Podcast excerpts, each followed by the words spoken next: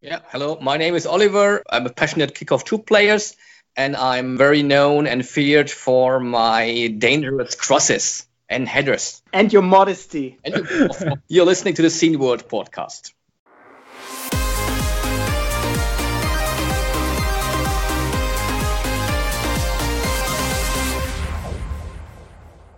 Welcome to the Scene World podcast. It's the Scene World podcast. We're yeah. AJ and York here, as mm-hmm. always, mm-hmm. most of the time. Generally. Generally. Well, so in a minute, um, I will be talking, actually, an update interview about Sociable Soccer 24 with Jon Hare. And I interviewed him back in 2016. That's right. When um, when he actually first announced this to the public and had a booth at Gamescom in the Vetri area, showing the game, actually the beginning of the game, and then and then afterwards it became a mobile game first, and then um, end of the last year he actually um, released Sociable Soccer 24 and all the background and the reasoning behind it and a bit of chit chat and uh, background talk about the story and how it happened to be will be in this very interview. Mm-hmm. So, yay, nice. Yeah. I was one of those people that didn't request a refund for oh. the early access version and um, that never released. I waited the um, six years for the game to automatically add to my Steam account. Um, yeah, yeah, yeah. If there's one thing I learned from crowdfunding campaigns and early early access versions on on Steam, it's like be patient. Eventually, good things will come to those who wait right? Right. Anyway, um, some news. Well, um, we actually resumed releasing some videos from Gamescom last year, and thanks to the to the help from AJ because he took over editing the last parts, and um, we started with an all English version from the David Pleasance's Gamescom interview. So what I actually did is I did a, a, a live translation at Gamescom uh, in German. So I cut away the German translation and um, and um, the German parts from Nico Barbat, where he told his side of the story, how he, he how he happened to be a supporter for David Pleasance's book publishing in Germany that was actually voiced over by the very AJ Heller. And that was actually achieved thanks to Descript allowing um, transcribing German video audio feeds. And then I took that transcript from Descript and fed it to ChatGPT that gave me a close to perfect English translation, and and that I gave to AJ to to speak in, and um, there there you go. Yeah, that's basically what we did, and also released. Um, actually, yesterday at the time of this recording, is um, an interview with Strictly Limited which is very, very nice because originally we were told they don't do interviews, but Dennis, who also made a contract with them to release his albums with them, with packaging and all that neat stuff for a limited time, convinced them at Gamescom to make an interview with us.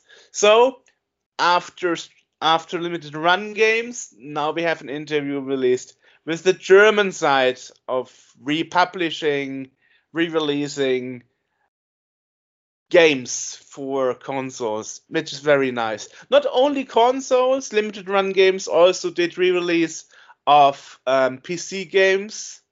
Actually, in the post is um, Loom Yeah, yeah. um, and um, Julia Minamata, who we interviewed a while ago, she actually suggested to me that I get the uh, Loom release from Limited Run Games because it also includes the EGA um, release. And it's it's funny because in uh, 2010, when I first time lost my job from the last salary, I bought Loom the CD Talkie Talkie edition for 50 euros. And I was like, wow, that's quite expensive. But I knew in 2010 that this game release was very rare because they removed some of the game to make space on the CD for the audio, for the voiceover, you know, for the talking. So people didn't really liked it so much, so didn't really sell a lot. And nowadays, if you have the Talk Edition on CD, which is pretty rare from the 90s, you can pay up to 600 euros for this for this very release. So was a good investment um, 14, 14 years ago. Yeah. Yeah, and um, yes, um, yeah, and and so really looking forward to the limited run games release. Um, yeah, so so now now I got the original. Bless you. So Yeah. now I got the original and and soon the re-release from Limited Run Games. And AJ is actually allergic Yes, I'm against price raises. right now. I'm in, it's hitting me hardcore. Yeah. So you see, Yeah. um, so inflating prices for retro collecting can actually harm your health, as Oh, we absolutely. just saw. As we just saw, yeah. Not Yeah. only be tough on your wallet and your hopefully deep pockets, Yeah. but also Yeah. causing you to to sneeze. Um, yeah. Anyway, um, that's one thing. Another thing is actually, um, they they also started shipping Trip World, which was actually released for the Game Boy and Game Boy Color, and is one of the most rarest games on the Game Boy. It didn't sell a lot Oh. and um, it's actually so much so that that a lot of AliExpress sellers made reproductions of the cartridge. Yeah. Hmm. So um, yeah, Fascinating. that's that's coming soon. Yes, and and also we we mentioned uh, Billy Mitchell's uh, witness, expert witness, and there is a video by the YouTuber Karl Jobst who actually made a video about it called Billy Mitchell's expert witness is terrifying. Yeah. More details about that um, i- um, in the video. I rather wouldn't ta- tell about it here because we don't want this this um, video to be, you know, yeah. in in certain categories. Yeah. Um, yeah. And and the German the German um, YouTube gaming channel Game 2 together with the German magazine GameStar made actually a documentation and an investigation about what happened and how it happened that the day before was such a horrible release well not really because the release got pulled and uh, the studio closed down. So it's actually aimed towards international uh, audience. So it's a german video with english subtitles. Ah. yeah. Yep yep yep. And and uh, Tronimal released actually a new Game Boy music, Really? uh, GBMU. So we will link to that as well. Okay, okay. And and we mentioned that before. The new Silent Hill has actually been released. And here's a here's the interesting thing is that that nobody actually expected. They released it for free for the PlayStation 5. So it's it's an exclusive PlayStation 5 title and it's released for free. Um so it's a full game free to play and it's actually um focusing I mean it's a horror game obviously, but it's Okay. actually focusing on the horrors from the Gen Z. So it's it's focusing on short message and social media. okay. And and when I saw when I saw some comments on YouTube about it, many people in our age actually wrote as a comment to the YouTube video like, okay, this game is totally not for me. I'm totally not part of this generation anymore. So it's absolutely boring and I can't re- can't rely to what's happening in the story here. So yeah. So anyway, Konami is trying to to well to connect to you to the youth with that Right. game. Well, I mean, we all know how how exclusive titles for consoles ended. Most of the time, after two or three years at most, there was a a PC release at some point. right? Yeah. So let's see how Konami is going to be going to be like uh, going to how Konami is going to handle that. All right. Yes. Um yeah. Hmm. That's basically the news I've got. Okay. I've got a What have you here. got?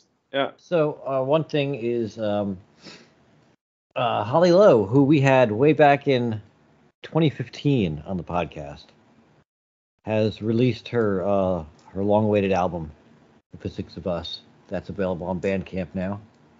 Nice. So we'll put a link in the description where you can find that. It's pretty good. It's a lot of uh, there is some Dave Lowe influence on that. There's a lot of it. Yeah, we should mention that for people who don't remember, Dave Lowe is actually the mu- musician in the in the um, 90s in the 80s that actually did most of the conversion of arcade game music to the home co- home computers. Right. So like C64, Amiga, Atari, um, um, um, um, PC Engine. Mhm. So um, David Lowe is one of those guys. He would do the conversions um, for for many um, classical, well, many games like, um, for example, Street Fighter.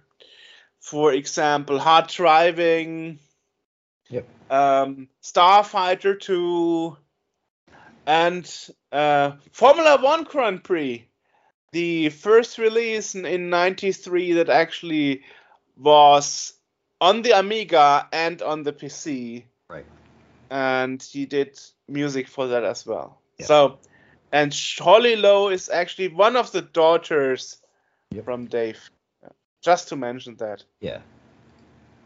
Yeah, so that's out. Um, there's a an, uh, a new project um, uh, called uh, it's QuickTake for Apple II, which lets an Apple II uh, use the Apple QuickTake camera.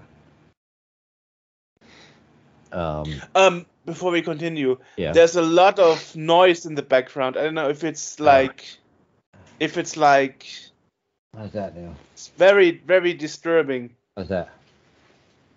No, it's more like a, a like an like an um, air conditioner perhaps.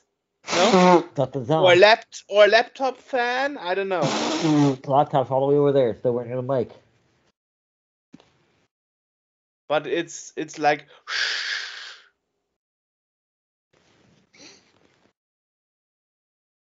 I got my gain all the way down. I don't know, but just saying, just saying. Yeah. Uh. God. Oh God, Did, did, did you get a cold or something? Or what's no, it's happening? just it's just allergies. It happens every so often.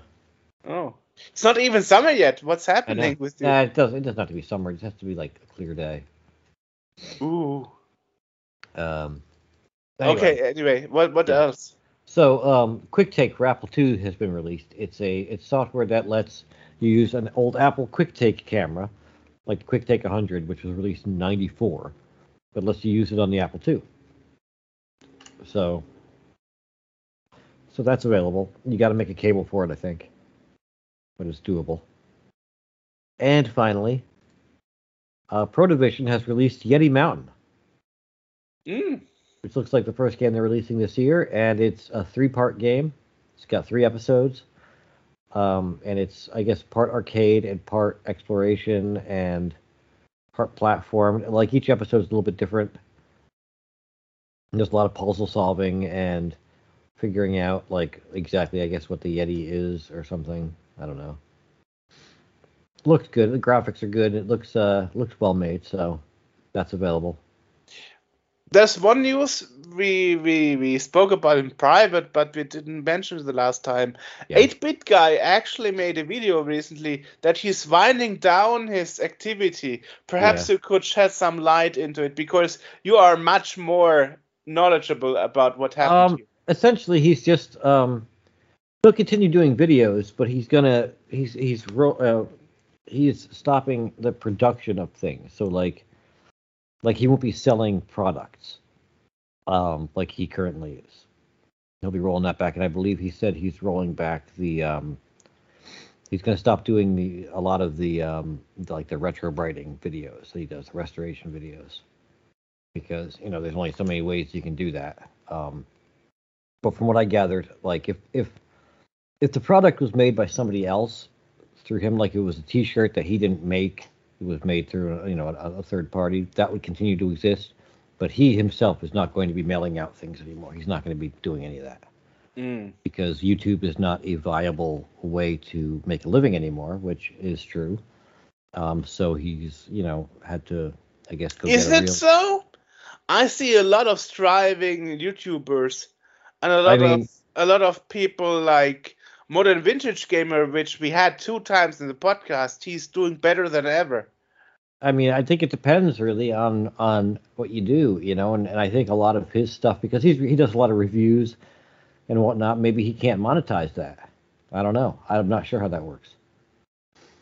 But um, but yeah, he's he, he's been saying that he's not it's not able he's not able to support himself himself with that anymore. And I mean, he's, you know, he's the guy's married, he's got a house and whatnot, and there's a lot of stuff probably that it's you know it's probably not a cheap existence. So you know, I don't know. I don't know what you can make doing just YouTube. I don't know what that kind of income looks like.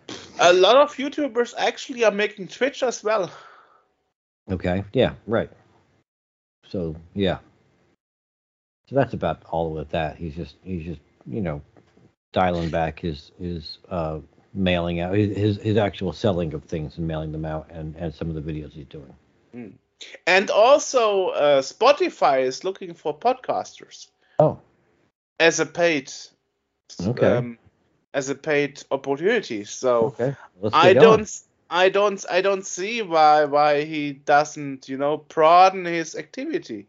It doesn't have to be uh, only YouTube. You can, I mean, a lot of people actually, actually are using Spotify or podcasts and Twitch to have more content for a second or third YouTube channel. Right. Yeah. So you can you can actually preserve the uh, the live stream Yeah. and actually, well, basically cash twice on it.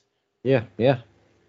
Um, yeah, but but I think I think we mentioned I mentioned it previously. I feel like he is not very flexible in in a way of you know trying out new things, new Yeah. opportunities. But I know a lot of creators that are not only doing YouTube, but as I said, also doing podcasting Right. and online streaming, and later on using that as as a way of creating more content to YouTube channels, which actually good because the content is already there. You don't have to produce it again just to upload something on YouTube. Right. Yeah. So perhaps that is also a way. Also, I didn't see him a lot on other media, like other podcasts as a guest or something. Right. He he he mainly either kept to himself or he was on a panel in a convention. Right. Right. You know, Yeah. Yeah. I don't know. I don't. I but don't it's know. what not like and it's not like I ran into retro podcast like, hey, the 8-bit guy is a guest today. Right. You know. Yeah. Yeah. Yeah. I, like I said, I don't. I don't know the guy, so I don't know. I don't know exactly how how it works, but. If you want to talk about it, there join us as a guest. There you go. Oh, I see. Yeah, anyway, that's just my opinion. I totally could be wrong. I mean, we are doing this thing here not for a living, but um, just thought um, there's more possibilities. Not it's always a bad idea to only rely with your income stream on one platform. I mean, YouTube could die tomorrow. Yeah. I mean, the videos would still be there because, as we know from our interviews, the Wayback Machine is secretly, Yeah, or right. not so, or not so secretly, more openly, um, running a backup server in case YouTube dies Yeah. at some some day in the future. Right. You know. So yeah. Anyway, and anything else, or was that? That's all I that got. Ah, That's- okay, nice. That's it. Well, so let's let's jump Yes. to Harry interview Yes, with indeed. Jon. right. And talk about arcade soccer games. Yeah. So today we have another guest, actually a returning guest, and uh, this time it's Jon Hare. Hello, Jon. Hello. So, uh, soccer game, football game, pioneer, coder, artist, and um, Not we had you Not coder, designer and artist. designer. A Okay, okay, musician, but no, not coding. okay, okay, What designer then. Yeah. Okay, okay. credit where's credit due. Um, Yeah. yeah. So um, back then you have already been a guest in the podcast in 2016, Uh-huh. but that was at Gamescom. I interviewed you in person Long it was- time ago. When it Yeah. was very windy outside. Yeah, and, uh, and I remember you were uh, showcasting your latest game that was about to be released back then, originally um, Sociable Soccer. Uh huh. And why I invited you today is um, at the end of last year, I suddenly found the new Sociable Soccer in my Steam account. Cool. so perhaps let's talk about that. Um, I have to admit, I also saw, of course, that some of your early customers from 2017, from the early access of the Steam release, were pretty rough on you. Like, a vaporware, it will never release, and so on. Personally, Yeah. I never asked for a refund because I trusted you. You said it would come, and it actually came. And it did come. Yeah, exactly. So perhaps let's Wait. continue what happened after 2016. Well, okay. like. So, so um, when we spoke in 2016 in Gamescom, we'd probably been working on the game about nine months at this point.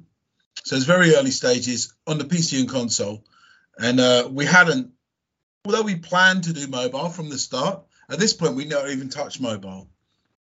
And then we can go forward from when we spoke to you one year afterwards, uh, in the November of 2017, so a little bit after that, we launched the early access version on Steam. And again, at that point, we'd only ever really worked properly on the PC because although the Kickstarter was for PC and console, we didn't sign to that, so we could do what we liked. So we stayed on the PC because it's easier to do all the features on one machine and then to, to move it. But we were always bearing in mind that it had to go to mobile. So it means you develop in a certain way so that it's more mobile compatible on the way forward. Anyway, so then I've got to say, by the time that the Steam Early Access version came out, uh, um, and it, it did okay, but it didn't sell like loads and loads of copies. All the all the all the fans who were really keen bought it, but we didn't get a big big swell of numbers. Uh, and we needed money. I mean, we didn't have much money. We'd been working on the game by this stage for two years with the full team. So you can imagine that we everyone needs paying and they need to live, right? So um, so we were scratching our heads what to do, and it was difficult. And then we got a we met this um, Chinese mobile company in, in London, and they said we're looking for football games, and we showed them our game, and they said, "Oh, that's really cool. We'd like to get it on mobile." And um, we said, "Great. We've always planned to put it on mobile." And they offered us a contract, so we worked for that for about a year because we needed the money basically. And um, and actually, the game has never come out in China on mobile. It's like stopped and started lots of times. It never happened. But these are nice guys to work with. Actually, it was fun. And we started to build in some of the mechanics you get in Chinese mobile games. So like very aggressive card packs. You always need two currencies because it's the law there. There's various things. There's certain ways they have of playing which are a little bit different from the rest of the world a little bit. Um, but it was very educate, very educating for me in terms of how Chinese market works and uh, we worked with a designer there. He was a Chinese guy, but extremely knowledgeable in football. He was a Sampdoria fan, believe it or not, a Chinese guy. And uh, although our, our, communication in language wasn't great, our communication with football was like supremely good. So that was quite fun. okay. Uh, and then, um, and then about a year after that, um, so this is 2019. So the game started in October 2015. So we're now like three and a half years into the development. So I've been part of my job is to design the game and manage the team in terms of, of that and manage all the contracts within the team, make sure we're happy. Another part of my job is to go and um, uh, go out and look for deals for the game, publishing deals, so we can sell the game and this kind of stuff. Anyway, so this this American company got in touch that we'd seen about two years beforehand and said, "Have you still got that football game?" Um, uh, and uh, is he working on uh, like Apple devices? And I said yes. And he said, is it is it the crossplay, the multiplayer working? And I said yeah. And he said, okay, we've got an idea for this. And um, I met him at uh, in San Francisco at GDC. Like I go there every year. It's one of the like I go to Gamescom. I met you there. I go to GDC, and I go to a couple of events in London, and that's about my business calendar normally in general, depending on the year occasionally other ones. And, so hope, um, hope I see you again this year, perhaps at Gamescom. Oh, I'm there every year. I'm there every year. I'm a fixture now. So, um, so um, where was I with this story? Yeah. So anyway, the guy contacted us and um, he said, "Well, look, we checked the game out. We we sat in a hotel with him and like three other guys he worked with in San Francisco, and he said, "Yeah, this is cool." Um, and they knew that they had the inside track that Apple Arcade was coming. And they also the inside mm. track they needed sports games that were multiplayer on iOS. And as luck would have it, we hadn't signed it away anywhere much because we only worked with a Chinese company. So we were able to like um, do a deal with them, and it was actually it turned out to be a very lucrative deal for us, like uh, from Apple Arcade. And uh, we needed it because we were three and a half years into development. We not really much money. We had a bit of money from the Chinese. The Chinese deal kind of got us through a year, basically. Um, but we needed that, and, and, we got money that made up for the time we'd put in and gave us a little bit more. But of course, now our focus for a while had to be on Apple Arcade and what Apple needed. You know, now effectively we're working via an American company with Apple, so that means we support iOS, Mac, and Apple TV, which must sell about six copies, but you're still going to do it as part of the deal. Um, so that kind of meant that because you're designing for the Mac, effectively a lot of Mac is PC. Really, there's not a lot of difference in terms of the way you're doing controls and stuff like that. It's very similar. Um, so we were always designing it for that. And because it's Apple Arcade, it's a very different economy to the Chinese mobile. So whereas the Chinese mobile is all about vicious free to play and loads of card packs and open 10 cards and throw them in the bin or whatever. Um, Apple Arcade has got no in-app purchases at all, no advertising at all. Totally the opposite to free-to-play mobile. Um, so during the Apple Arcade process, we cleaned all that Chinese stuff out of the game uh, to give because uh, it's a sub- subscription service, right? Right. Um, yeah. Yeah. Uh, but there is a subtle difference. So, so basically, when we went through the way we were driving the Apple Arcade version was that um, you got a certain amount number of matches per day, and it was fixed. And if you wanted to play more, you had to come back the next day. So it's like trying to drive people to come back because you get paid on a session basis from Apple Arcade. So um, basically, Apple a lot a huge pot of money and say, right, we're going to share this out with all the developers, and then this week we're going to see which developers have got the most traction on their games, and then we'll give them their percentage of the money. That's kind of how Okay. Apple work, right? Uh, which is fair enough. It's a reasonable model.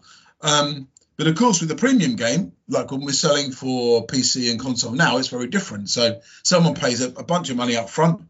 In our game, there's there's no in-app purchase, there's no loot boxes. So even though we've got now and now, you know, when we when we what's different from the Apple Arcade version that's been out since 2019 to well to now, it's still out now. I mean, it's towards the end of its cycle, but it's still out. Uh, in 2020, Pocket Gamer called it the premier arcade football game on mobile. So it's a good game for mobile then. And um, Congratulations, yeah. Yeah, that's quite quite nice. Yeah, we've done we've done quite well at this. But, I mean, uh, I mean, you are a pioneer. I mean, you made you made sen- sensible soccer, microprose soccer. Mhm. One wouldn't expect less from you, right? Well, I mean, the game, you know, the game hasn't been perfect. It's been all right, and, and then we, and then we, um, and then we got, we, we started talking to FIFPro for a protracted period of time. I'm going to say a long, long, long, long time, and um, we were working on the PC and console versions, and um, uh, there's various changes we had to make. So obviously the graphics need upgrading. We've got these new player models in there now. That's an obvious one, obvious thing to start with. We also needed to decouple the game cycle from being so many matches per day because if you play premium, you don't want to be stopped because it's the end of the day. So we had to put that to like seasons that were not tied to the day. Uh, to enable everyone to play at their own pace. Although some of the competitions do go by the day because of the way they work, but you've got no restriction on on matches. So then, um, and then, we um, we eventually got the FIFA license. Actually, very very late. We got the FIFA license signed in September last year. That's how late we got it signed. So we've been preparing for it by um, allowing to put player photos on the on the player cards and working with a company uh, actually in Berlin, a company in Berlin, to supply all these um, photos to us, um, which they had been doing. And uh, we managed to get that in for the launch, which was great. So you've got the proper player names and all the photos, and you know, obviously the, the scale of the game is big. It's like it's like SWOS in terms of size. So you've got like uh, about one about 1,300 teams. There's over a thousand clubs, and there's all the Wow. countries in the world. You've got 25,000 players, of which half, just over half, are licensed. So, I mean, as you probably know, the German league doesn't come under the FIFPro license. So when you get the FIFPro license, you get all these leagues like England, Italy, and Spain and France, and but you don't get Germany. So our German Right. players still remain unlicensed. In fact, our German we can't even use the city names in Germany. So we decided to name all the German clubs um, based on the nicknames that their their enemy teams give them. I So- saw that. Yeah, quite. Yeah, because we needed something that people would could kind of tag on that wasn't going to be a problem with legal rights, and it was there's maybe a bit fun, a bit of fun for the German uh, football uh, players and the football fans, so they'd understand that there's the nasty names that the other teams call them or whatever. But that's what we did uh, when when they had one. I So mean, I mean, your your positive your positive side effect in the market is actually you probably you probably saw it that um, both your comp- big competition soccer games totally went downhill in the last couple of years. I mean, Pro Pro Evolution Soccer is now eFootball, and the uh, the the release was horrendous. And then It FIFA was- Soccer. was- Yeah, and then FIFA's now changed to esports, right? EA Sports FC. Um, I mean, I think that I think that EA has. I understand why they made the change. I don't know if you've heard the rumours of the amount of money FIFA wanted for their license, I but heard, yeah. it was really, really, really big. And I think EA were correct to say, you know what, you know, from my opinion, I didn't, think about FIFA that much until EA launched a game called FIFA. And EA have EA have made FIFA's name as an organisation. Genuinely, they have. Right. right. So for FIFA to turn around and go, now we want even more money. I think EA, EA are right to say, you know what, keep it. We'll do our own thing. You know, because they've they've always been pushing EA Sports anyway with Madden and NBA and all the other stuff in the background. So I think they made the right call. Yeah. Um, and although the game, I mean, I'm not a big lover of the FIFA games, but I've seen people respond to it, and you know, it's a it's a FIFA. yeah, with, but but actually, I was not talking about the license of either either uh, competition. I was actually that the press and the general re- uh, reception of the latest incarnation of both games were not very positive. So Well, that's great. Of course, I love that. Absolutely. I mean, Konami seems to have just jumped off a cliff. I actually don't understand what they've done. You know, Pro Evolution Soccer was a great game for quite a number of years, and um, I think they kind of made a mistake of trying to beat EA at their own game, which is extremely hard to do because, you know, we've deliberately gone for an arcade experience. We're not even trying to be a simulation because a, that's not the kind of football game I like. But B, if you want a simulation, you generally buy FIFA or now you're going to buy EA Sports FC. And it, someone's going to have very, very deep pockets to, to compete with EA. They're extremely good at what they do, right? So our vision is that what we're presenting is an alternative. Uh, people might see it as a retro thing because a lot of the retro games would have played it. But actually, what you've got to remember is for younger people, this is a new way of playing a football game. It's not complex moves Exactly. with lots of buttons. We've added these Fortnite style characters deliberately to appeal to a slightly younger audience. When you see how we've like we've got some new little videos and commercials that we're lining up at the moment because I, we're launching the console you know, like in the in the first quarter of this year. So I'm not going to Wow. give the exact away. I'm not going to give the exact day away yet because if I say the date, we're bound not to hit it because that's happened like for so many years, right? But the plan is that the the the the, um, the PlayStation 4, PlayStation 5, Xbox One, Xbox Series X, and Nintendo Switch versions will all come out this quarter, which means by the end of March. So that's our our current plan. And then on top of that, we're continuously updating the PC version. So actually, what happened was, as you said, you got your copy. It was just there in your on your Steam account, right? So we we wanted to give the Steam version to um, all of the people who bought the early access for free, but before the main launch. And we actually asked Steam, can we please do this?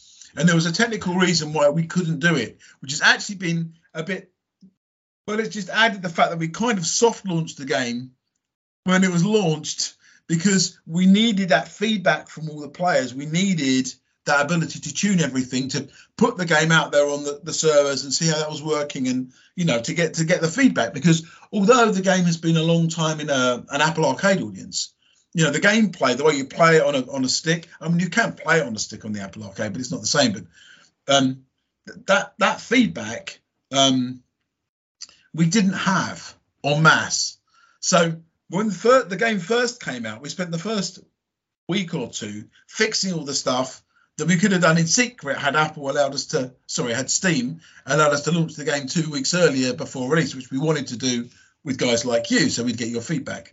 So, so we kind of were, were basically doing it in public, which wasn't great, but but actually we managed the process quite well, and I, think that we've really done a pretty good job of working with our Discord community since we've launched the game. So I don't know if you've been on there, but like it's a relatively active Discord community we are listening to the feedback of of, the, of, of everyone out there. Um, there's a lot of things to do on the game. I mean, there's there's so many ways you can improve it, and we're always a step ahead. So, like we've been improving stuff with the goalkeepers and stuff with slide tackling. Like last week, I was with our development team. We were doing that, so I can play it on my machine today. I was playing it on my machine. I think it's pretty good, but of course, there's always a chance there's some bugs in it, some side things you didn't know, but everyone else will get that relatively soon. But we're going through like a phase of delivering kind of like uh, the rhythm's been around a patch a month recently. Um, I think we get another one in the next few weeks, and then uh, and then we're kind of like obviously prepping for our console launch. So there'll be some you know, like we, in order to get it, you know, we, you you're, you're submitting to like Nintendo and Sony like now. Like we've already been in the Nintendo submission process for a while. We're submitting to Sony now, so people understand this. So it's really where we are. Literally this this week, we submitted a another version to Nintendo today, for example. So you can't always um, give a date because it's not in our control. I mean, if Nintendo say no, we're rejecting it because of blah, then we have to go and fix it, and then we come back, and then we. Right. And it's kind of frustrating because you're trying to line up a PR marketing campaign around a fixed date that you've got all these different platform holders, and any of them could like respond in any way. But uh, yeah, I mean, we, we, we're really, really close now. So Yeah. I, I I remember I, I had a similar conversation with Ron Gilbert and uh, David Fox once about uh, the NES release of Maniac Mansion, and they told me how Mm. horrendous it was because of all those little things Nintendo wanted to have changed. But as a re as a revanche, um, they didn't they didn't catch the hamster in the microwave thing. so yeah, so it seems so it seems Nintendo didn't really change a lot when it comes to to that. Nintendo have always been quite picky, but I've got to say, I mean, the hardest one was Apple Arcade because we launched the Apple Arcade version. You know, we originally we intended to launch it kind of on the launch of Apple Arcade itself. Um, but Apple Apple Apple had decided they wanted about 150 games. So you've got hundreds, uh, more than 100 developers have made these games, right? And Apple had never worked with software makers like us before. And suddenly they got all these titles queued up to QA, and then they had like 150 titles and, and a few weeks to check them.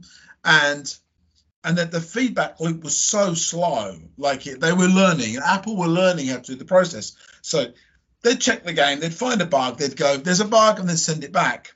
Then you fix the bug, and then two weeks later they'd go, "We found another bug," and then send it back. And like they kept on doing that, and we were losing like weeks and weeks and months to the of process the slow, uh, it was so slow. Uh, because the process they hadn't optimized their process for reviewing games. It should be review them, find a bunch of bugs, like as many as you can, then tell the developer, and then they can fix all of them together. Then they can come back, and that way the process is a lot faster. So um, yeah, that was that was quite interesting to be in Apple's teething, like in, in the teething zone for Apple, and uh, there's still there's still some weird things. I mean, like when you if you want to update the game because you're supporting so many languages and there's so many aspect ratios, like for one every one game you need to submit over a thousand screenshots. Wow. And, and it's that things like that that the development team get resistant about. It's like they, lose heart. It's like so boring and like so so so long to do the process, you know. But I mean, it, it's one of those things. I've got to say, in general, actually, they've been very good to work with Apple. It's been been really nice. Been a really good process for us. So um, yeah, it's been a now we're now we're on now we've back almost like back to home ground with with, with Steam and, and with the, with the consoles. So um, it's going to be interesting for us with Sociable Soccer because this is a long term project. Like I've already been eight years on this thing. Awesome. And- oh, wow. Okay. We've only just launched the Steam version, you know. So Yeah. for me, this turned into a little bit like the longest project I've ever worked on. Actually, it is Right. now really. And so um, now it's about working with the partners we've got and building on what we've got, and you know, um, establishing a different way to present football games. You know, to, to, to bring arcade gameplay back. Um, it's working well online. Um, of course, we can always optimize the way everything works. But you know, the, the, the initial indication of there's some really good things about the game. It's fun to play. People like it. It's got quite an addictive kind of loop when you play it. It's not the same as FIFA. It's not the same as Sensible Soccer. It's Which is perhaps a good Yeah. thing. As you said, um, the new generation is learning a new way of playing uh, football games. So, hey, you know. in, in, all, in all reality, when I, it makes me laugh really. Like every we've got a whole generation of people thinking the game's for them because they remember sensible soccer. But actually, when they first played sensible soccer, they were like young kids themselves, and we've made the game for young kids. You know, because we know, you know, effectively we've got two audiences. We've got the older audience, and then we got the younger. It's almost like a father and his son. You know, Yeah, and, and right. all we want is that kind of like Right. generation thing, so Yeah. people play it. That and actually, if you look at the way we're marketing it, we're kind of we're pushing it down that angle. It's like introduce your kids to Yeah. more fun ways to play games and playing FIFA and waiting for 20 minutes for the game to boot, and then you watch Ronaldo doing this with his hair for like about five minutes, and then you know, and then you you run around in treacle, and then you you know press about eight buttons to cross the ball, and you know, that's my What view. you- of what you don't know, 2016, I was actually part of the press conference event in the business area of Konami, where the new Pro Evolution Soccer for that year was released. And I asked the brand manager, Adam Bhatti, what he thinks about your sociable soccer that you were presenting in the retro area. Mm. And he was like, Yeah, it's nice, it's great. But, you know, underlining, he was like, it's not really competition for us that we would take serious. Who would have thought that eFootball would turn out such a disaster um, eight years later? You know, it's it's kind of it's strange in hindsight how things can go sour. You know, I, if I you- think what happened was, yeah, yeah, it's funny. I, I think what happened was, as I said before, I think Konami tried to take EA on too directly with simulations, which is very hard. When, when EA are a big machine, right? When they decide they want to take a space, they're going to take that space, you know. Um, but then I think they need you too much the other way. Like, okay, then we're going to go free to play. We're going to do it this way, and then you've got the whole free to play thing. You know, like for us, this is a consideration because when we when our Apple Arcade deal times out, which happens the end of this year, and we've got a decision to make. Okay, what do we do with mobile going forward? Because uh, um, you can't do Android stuff if you're signed with Apple Arcade. You're banned. Like it's, it's not possible. right, right.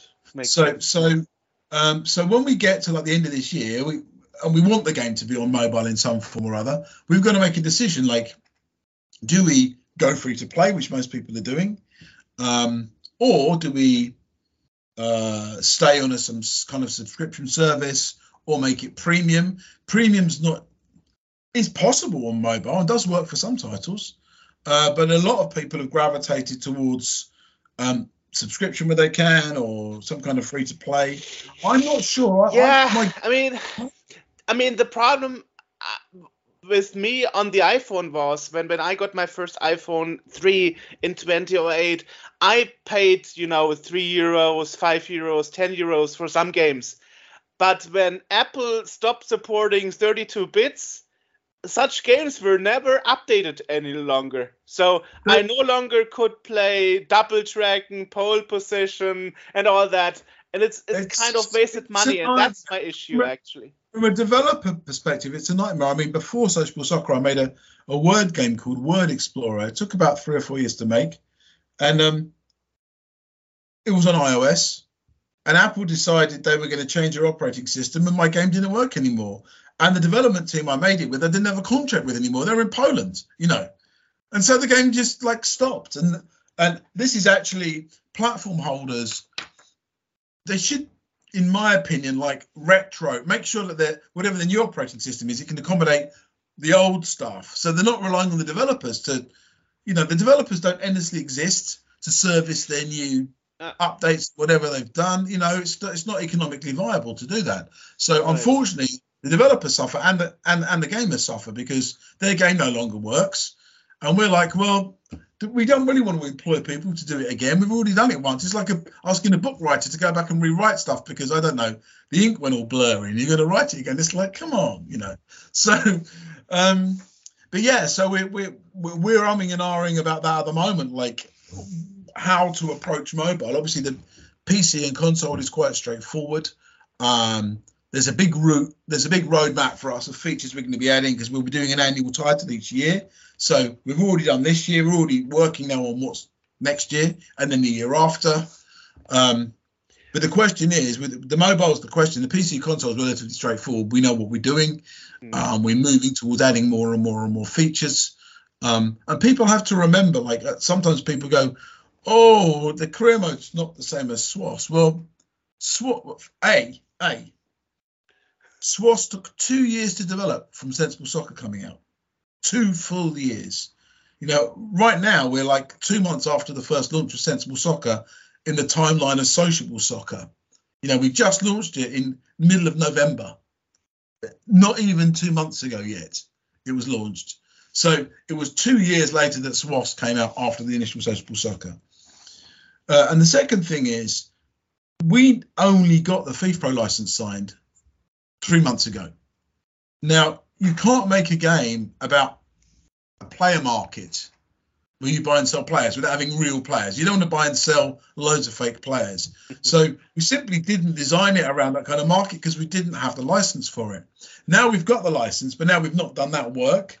Uh, so it's going to take quite a while to get, if we choose to go in that direction, to get a kind of player market. I mean, it would be nice. Have you played much of Sociable Soccer now? I played a bit, yes, but not really a lot. Um, Yeah.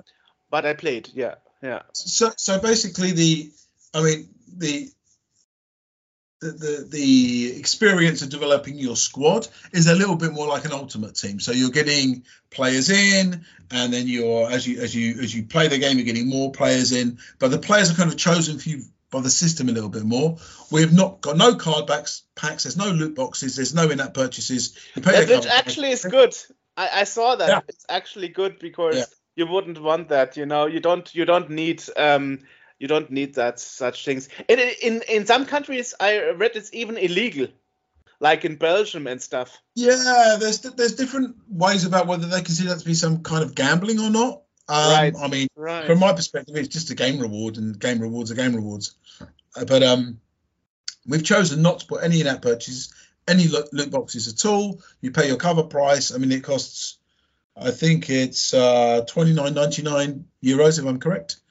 Um, I mean, I didn't check it because I didn't have to buy it. I, I never asked for a refund, so I automatically got it. yeah, good man, Yeah. good man. You got it, for, got it for free. Well, for free. Uh, that's actually what I wanted to talk to you about because I figured there are two communities that are really hard to deal with as a designer or developer or whatever, um, and that is the retro community and the Kickstarter community. Both are very quick in, in calling games vaporware and he ran away with the money and so on. It must have been so exhausting for you to read all those people um, being angry on you and mad and not having patience for the game to be out. I I think I think the thing which is the most frustrating is people forgetting that this is our jobs. Like all of us working on the game is our job, and they're they're worried because they spent 15, 20 euros or whatever, and we're like, well, you know, we've got everyone's wage in our team riding on this, and if you think the early access version um, paid for three years of development for the entire team. You're you're so far hmm. off. Like the the, the, the Right. obviously we don't Right. release all these numbers, but the, the the estimation is just so far off. Like that if they they saw the numbers, they'd, they'd understand that they're not really thinking. You know, like you can't. I think that. I think that people's valuation of stuff is really weird. Like when we sold Sensible Soccer, I think that was about 20 pounds back in 1992 you know so when you're selling a game for 25 pounds like 30 years later i don't from my perspective it's like and it's got a FIFPro license attached you know That It's must like, have come on. cost millions in the end. well, yeah yeah, i mean it, people have to understand that this stuff isn't free you know you know it- and i think that the i think the, the issue is there's so compared to the old days when i started making games. There's so many people making games when it's not really their profession. And the reason that's an issue is because they don't understand how to price their work. They, they devalue them you know whoever invented free games is the person i want to put in the firing line you know? Because- okay, they took Okay. my work and said it was worth nothing you know? Right. This should never have happened. This is this was the start of everything going wrong you know so now you've got once that price benchmark is set everyone's going oh it cost like seven euros that's a bit expensive you know you buy a cup of coffee and a and a like a couple of biscuits for seven euros and not think twice. But because someone invented this zero price point for for our work, people kind of think it's uh, uh, okay to use that as a base, you know. And actually, um, it's it's really weird how people uh, since we got digital, people have valued it less and less and less and less. But from our perspective, the work is the same. We've still done the same amount of work, in fact, more because it's going to work on servers now. And there's this endless server and data management and stuff. But, So the- the- but there are some yeah. exceptions. There are some exceptions. For example, Flight Simulator 2020 released on physical disk, and also the upcoming Tempest Rising game, which is, uh, you know, um, spiritual successor to Command and Conquer, is Mm-hmm. also going on physical. Well, we'll So- be on physical disc. We will also be on physical disc um, by the end of this quarter. So you'll be able to get the game on PC or Oh. on uh, Switch or on PlayStation physical disc. We won't be doing Xbox physical disc, but Ah. we'll be doing the other platforms. And all the platforms digitally will also be available. So there's a lot of platforms of this game about to come out. That's So that's that's nice to hear that even on the PC you get physical because in the last years, you know, physical looked like code in a box. you know, and I'm like, that's not physical. That's just a box and Well, a code. You know. To be honest, to be honest, I don't know if it's code in the box or a disc. I can't remember which way we're going to go. So Ah, leave it up to them. It might be a disc. I guess they'll announce it. I can't remember. Honestly, I can't remember. And it might be different for each platform. Obviously, with a with a Switch, it's going to be it's going to be a card. physical thing. Yeah. So I mean, all of the platforms are different.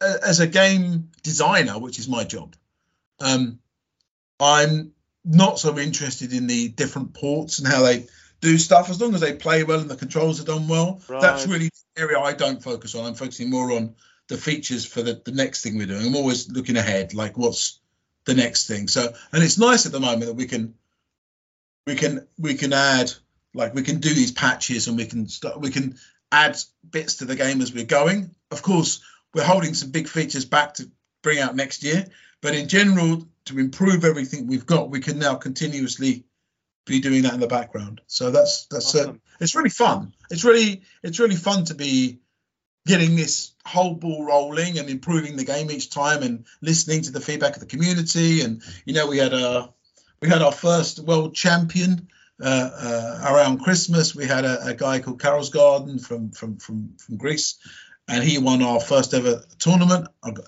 in fact, I've got to, I've got to do his trophy. I've not ordered it yet. Sorry, awesome. I'm going to order awesome. the trophy, post and send it off. So yeah, it's fun. I think I, I saw it on X where you announced it, right? If I'm not mistaken. Yeah, yeah, yeah, yeah. We announced. We. I mean, there's so many social media channels now. It's quite bewildering. In fact, I've been quite busy, and I've got. A, I'm, I'm- I'm seeing my accountant tomorrow, so I've got all the accounts. Right, and I just had a look at my email. I've got like 450 emails have appeared in my inbox. Now Right. I'm religiously getting that thing down to zero, but it just they just appear. Where do they come Right. from? These messages. I like- mean, I mean that- is that is the thing of being a pioneer in the video game industry. You know, you you get a lot of emails, a lot of requests. So that's why I'm very happy that you took the time now to talk to me and give us an update on the situation. You know. Well, I'm, I'm glad. I'm very happy to speak to you. I, I'm going to have to sign off soon because I've actually got to go and play. I play five-a-side football with the local team, and I'm due to play in 20 minutes. So we're going to go and get changed. Right. So Uh, talk to you soon then, uh, right? Yeah. And good Huh? luck with your console releases and the updates. Thank you. And for anyone, you know, for anyone who wants to get the game, it's there on Steam. Sociable Soccer 24. It's been there for a couple of months, um, and like I say, all the console versions will be out before you know it. I'm happy to talk again once they're out. Okay. The great, wonderful. Let's t- let's have an update. Yeah, sure. So talk great. to you then. Have a nice evening. Cheers. Bye bye.